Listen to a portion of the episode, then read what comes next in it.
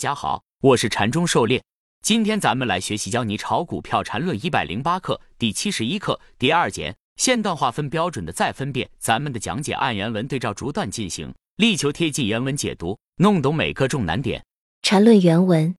这种情况还有更复杂一点的情况，就是第三笔完全在第一笔的范围内，这样这三笔就分不出是向上还是向下，这样也就定义不了什么特征序列。为什么？因为特征序列是和走势相反的，而走势连方向都没有，那怎么知道哪个元素属于特征序列？这种情况无非两种最后的结果：一，最终还是先破了第一笔的结束位置，这时候新的线段显然成立，旧线段还是被破坏了；按最终先破第一笔的开始位置，这样旧线段只被一笔破坏，接着就延续原来的方向，那么显然旧线段依然延续。新线段没有出现。狩猎解读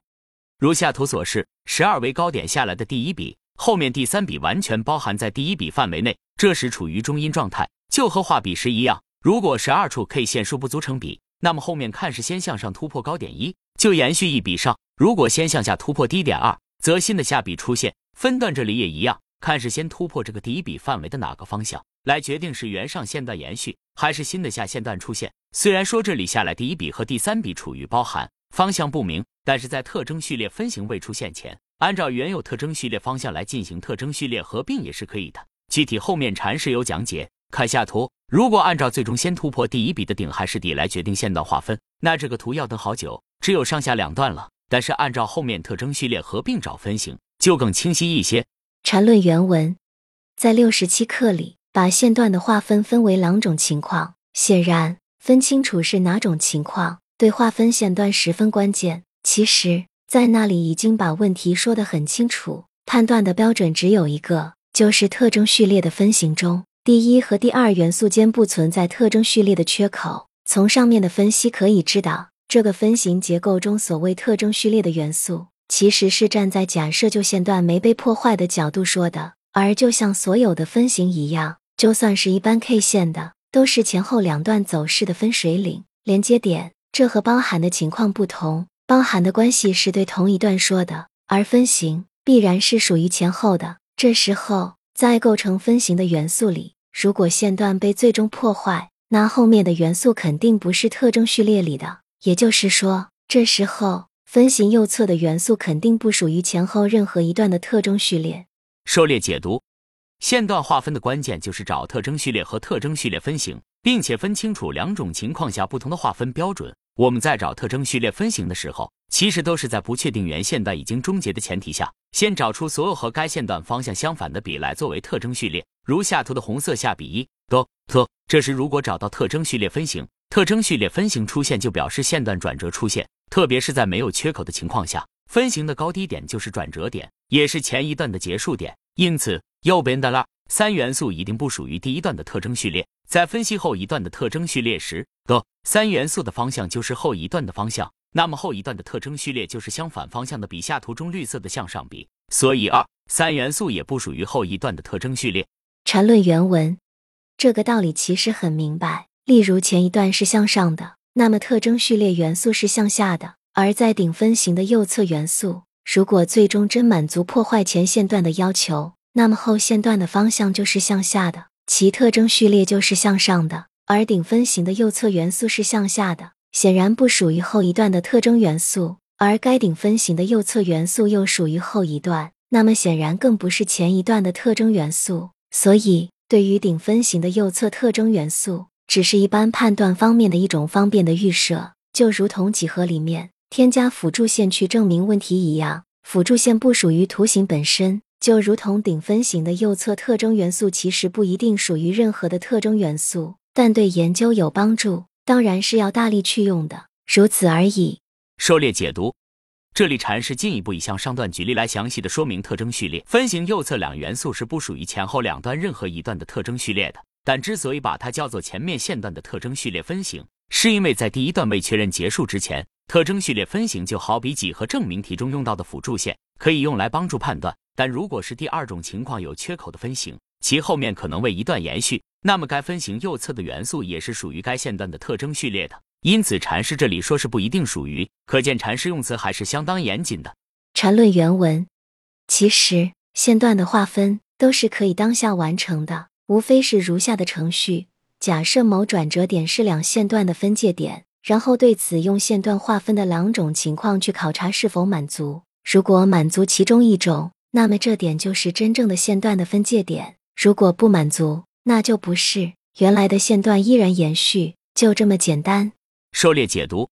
以阶段高点或低点作为转折分界点，如下图。假设高点三为转折分界点，然后看转折点后面的低点四能否直接破坏三前面的高点一，也就是看一和四之间是否存在缺口。如果不存在缺口，也就是第一种破坏，那么高点三为线段的真正分界点。如图一，线段可分为零到三和三到六两段。若一和四之间存在缺口，则为线段破坏第二种情况，且后面六十七直接新高，则线段零到三延伸至七。如图二，零到七为一段向上线段。缠论原文。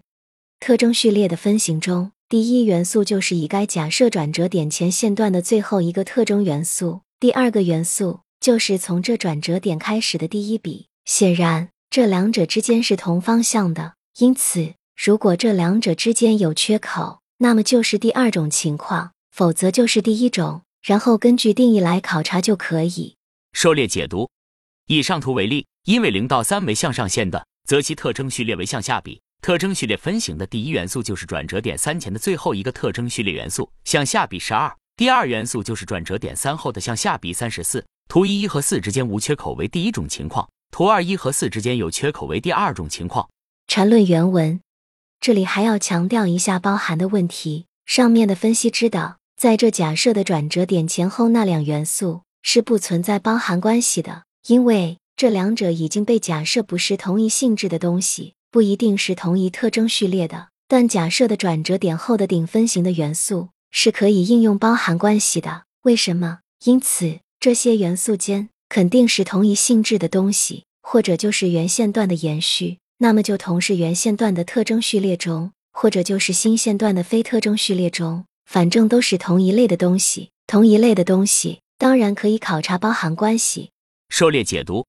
特征序列之间如果存在包含关系。需要进行标准化处理，也就是包含合并处理。但是需要注意的是，特征序列包含处理只能向后包含处理，不能向前包含处理。也就是这里禅师说的，不能将转折点后的特征序列和转折点前的进行包含处理，因为两者性质可能不同。如果转折点成立，转折点后的特征序列则是下一线段的元素，如下图所示，特征序列三到四和前面一到二有包含关系，但位于高点三两侧，因此不能进行包含合并处理。也就是三到四不能向前合并，同时三到四和五到六也存在包含关系，因为三到四和五到六位于假设转折高点三的同侧，属于同一性质的元素，所以可以将三到四和五到六进行合并处理。合并后的区间为三杠六，因此最终的特征序列顶分型为一到二、三到六、七到八。缠论原文，